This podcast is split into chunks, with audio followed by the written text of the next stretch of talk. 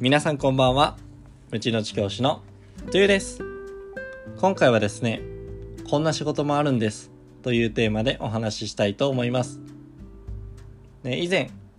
高校教員の一日のルーティンをお話しさせていただきましたが時期によって先生の仕事は大きく異なりますので今回は前回カバーしきれなかった仕事についてお話ししたいと思います。えー、今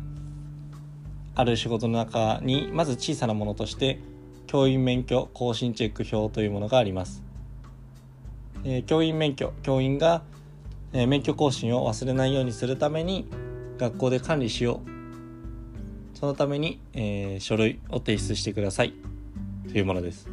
また、えー、冬季休業中の予定表を提出する必要があります。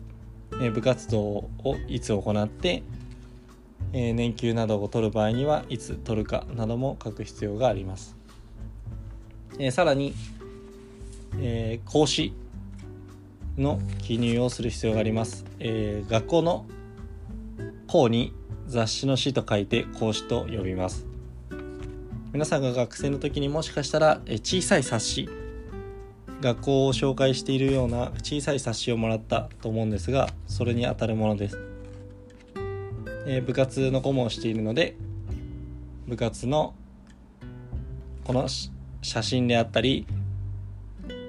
え、対戦成績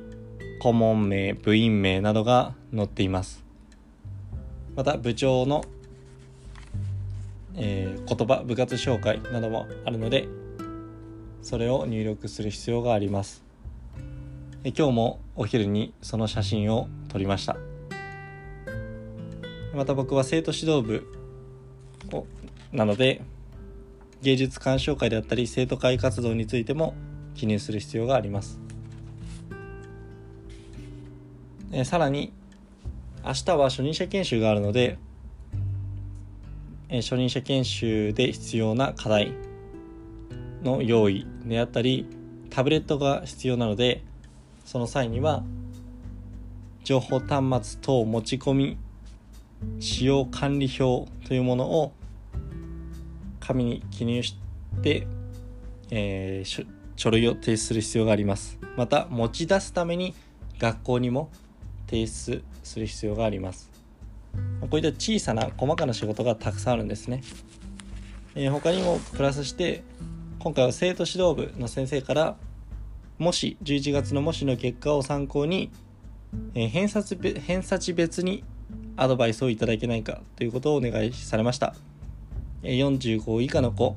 45から50の子50から50の子55から60の子など、え、偏差値別にこういうことをしようというものを、え、アドバイスを欲しいということでそれを考える必要があります。分析して考える必要があります。また、え、進路の掲示物として毎週